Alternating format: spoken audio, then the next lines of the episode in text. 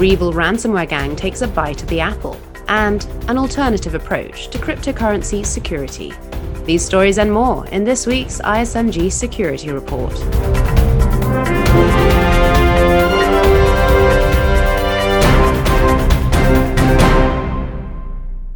Hi, I'm Anna Delaney. On Tuesday, hours before technology giant Apple was scheduled to make a series of major new product announcements, the REvil ransomware gang published a number of alleged blueprints for Apple devices, which it claimed to have stolen from Taiwanese manufacturer Quanta Computer, which builds computing devices for a number of vendors. To find out more about the story, I'm joined by ISMG's executive editor of Data Breach Today in Europe, Matthew Schwartz. Hi, Matt. Hello, Anna. So, how is it that Quanta and by extension Apple are being held to ransom? Great question. So, they've gotten hit collectively by the ransomware gang known as REvil or REvil. People pronounce it all sorts of different ways. Also known, though, as Sodinokibi. Now, REvil, that's the way I'm going to pronounce it for now, says that it's obtained numerous documents that Quanta Computer was using to manufacture devices. And it hasn't given us an exhaustive list, but based on the leaks that it's so far posted to its dedicated data leak site, which it calls Happy Blog, we've seen blueprints for Apple come out. And these have been verified by a number of Apple fan sites as being legitimate documents for things like the MacBook Pro Silicon, the newish Pro laptop for Apple. We also know that there's been a $50 million opening ransom demand. Bleeping Computer first reported that. That's at least if it's paid by April 27. Otherwise, the gang has promised to double the ransom it's seeking to $100 million. Now, these are insane sounding numbers, and it's worth highlighting that this is a tactic used by a lot of the big, bad ransomware gangs. They'll open with a really big number and expect that if they can get the victim to the negotiating table, they will allow that to be bargained down. And there's no sign if Quanta has moved to pay, although REvil said it's only gone public because Quanta didn't pay. So I'm expecting the gang's not going to see any money out of this particular endeavor. So, what was the motivation? Did REvil set out to compromise Apple? That's one of the big questions about a lot of these ransomware gang hits. And the answer I hear from a number of ransomware experts, including ones that have been closely tracking REvil, is that it is entirely opportunistic. It might go after certain sectors, possibly even organizations. But when we see things like the hackers getting their hands on Apple blueprints, they got lucky. I mean, luck is what happens when preparation meets opportunity, right? But they have gone after a manufacturer or the manufacturing sector, and they happened to get one who happened to have Apple as a customer. So it's possible they didn't even know what they had until maybe they went looking through some of the data they'd exfiltrated and then started to see the different ways that they might be able to use it for extortion purpose. And in the bigger picture, this isn't only or always just about ransomware. It's about extortion and finding ways to get victims to pay however possible. And so REvil, for example, has literally been advertising now for a while for specialists in a number of areas, including intrusions, also cloud services, basically anywhere that organizations store information and any of the latest tools, tactics, and techniques they can use to hack into organizations. They've been recruiting the best that they can find because this helps them escalate their illicit returns. Amazing. So, how did it actually work? How did REvil hack Quanta?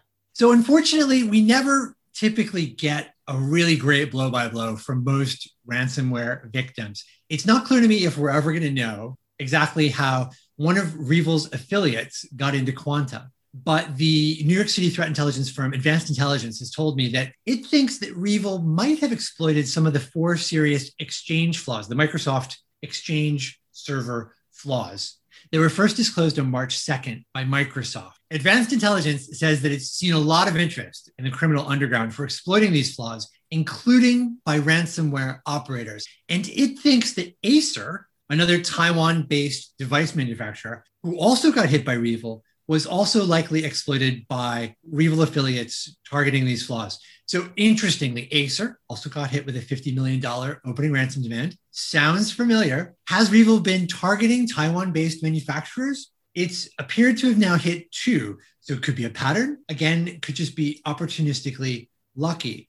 But as I mentioned, you know, REvil's been going after specialists, They're also working with a number of affiliates and actually the whole thing is based on an affiliate model. So they, REvil's operators, will create the crypto locking malware. They hand it off to a number of carefully vetted affiliates. And if affiliates aren't doing a good job, they get rid of them and get new ones. And the affiliates take this code, get it onto victim systems. And if a victim pays, then the affiliate gets to keep 60% or 70%, or maybe more, depending on arrangements, of the ransom payment. So in this model, we've seen REvil make massive profits. Security experts tell me that it might be ransomware enemy number one, or at least, you know, number one, number two, number three.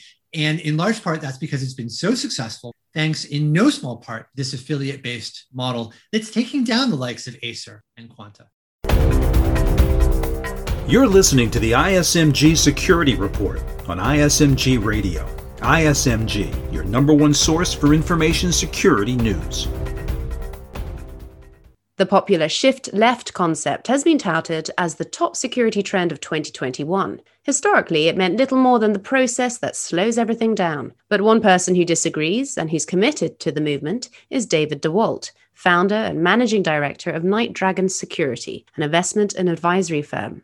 He spoke with ISMG's Senior Vice President of Editorial, Tom Field, about this current market fascination and its increasing importance. Tom, I've been in the security industry for 20 years. And what we've learned is if you can't see and harden applications at the time you're developing them, you can miss a lot of vulnerabilities, and therefore your applications are able to be exploited by bad actors. We've watched this, you know, play out since the cyber domain has been around. You know, what we need to do is harden applications at time of development. We've learned that if you don't harden those applications from a security point of view, you get breaches. You get payment card industry breaches like PCI or HIPAA breaches. Perhaps you even get something more destructive like denial of service attacks on those applications, potentially even something even more destructive like implants into the applications themselves. Most notably, SolarWinds examples where digitally signed code could be put straight into an application and create backdoors for the attackers to leverage across a wide number of customers. So shift left has become incredibly important. And by putting security and mandating security into the hands of the developer, you're able to eradicate some of the basic vulnerabilities that the attackers can exploit and harden those applications. So this is the way of the future for sure. It's been ongoing trend for some time now, but now with, you know, sort of the augmentation of cloud native Kubernetes built built applications that are incredibly fast, multi tenanted containers and serverless technologies, instrumenting those applications has never been more important because there's no other way to do it.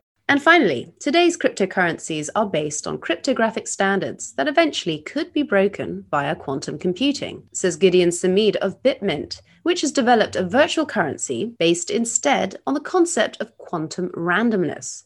Here he is speaking with ISMG's Director of Banking and Payments, Nick Holland, about the theory behind the currency. The problem with quantum computers is that all the people who say our algorithm is quantum safe, they relate mainly to the quantum algorithms that were published the last century. Because this century, whatever is done is behind curtains. We don't know what the powers that be do with quantum technology it's really not well founded to say it's quantum safe.